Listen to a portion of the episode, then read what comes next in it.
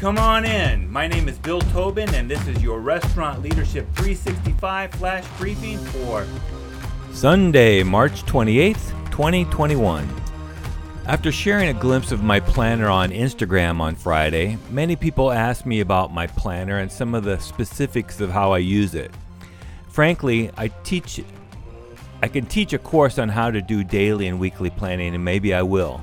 But today, since it's Sunday, I'm going to give you a quick synopsis of my weekly planning. I usually do this every Sunday night, but I know some people that do it Sunday or Monday morning. I find that if I wait until Monday, then I already feel like I'm behind and don't put time into it. But and about putting time into it, I believe that it takes time to save time. If you can dedicate 30 minutes to an hour of uninterrupted time to plan your week, you'll save at least double, if not 10 times, the amount of time that you put into it. Regarding the planner, I've learned that people have different tastes on what they like and what they don't like. There is a planner out there for everybody, or you can design your own. What I use is what the experts call a hybrid system. I use an online calendar and task list, and then a physical daily planner. My first step in planning on Sundays is to review the prior week. Did I get done what needed to get done? What worked? What didn't? And what do I need to improve on?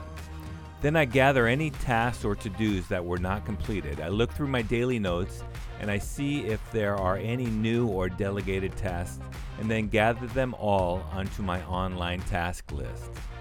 But before I start putting anything into my physical daily planner, I review my goals for the quarter and ask myself what has to get done this week to help me move closer to my goal completion.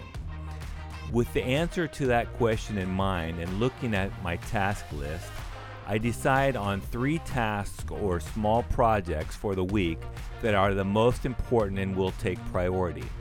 Those three items will be my big three for the week. Then I look at my online calendar for the upcoming week and I write in all of my appointments and commitments for each day into my physical planner. If there are any associated tasks, such as a meeting agenda for an upcoming meeting, I add that to my task list a day or two before the meeting on my physical planner. When I'm done adding calendar items to the physical planner, I look for times where I can dedicate time to work on my big three items. I write those times into my physical planner as well. And finally, I go back to the online task list and pick out the items that have deadlines and or must be done by me.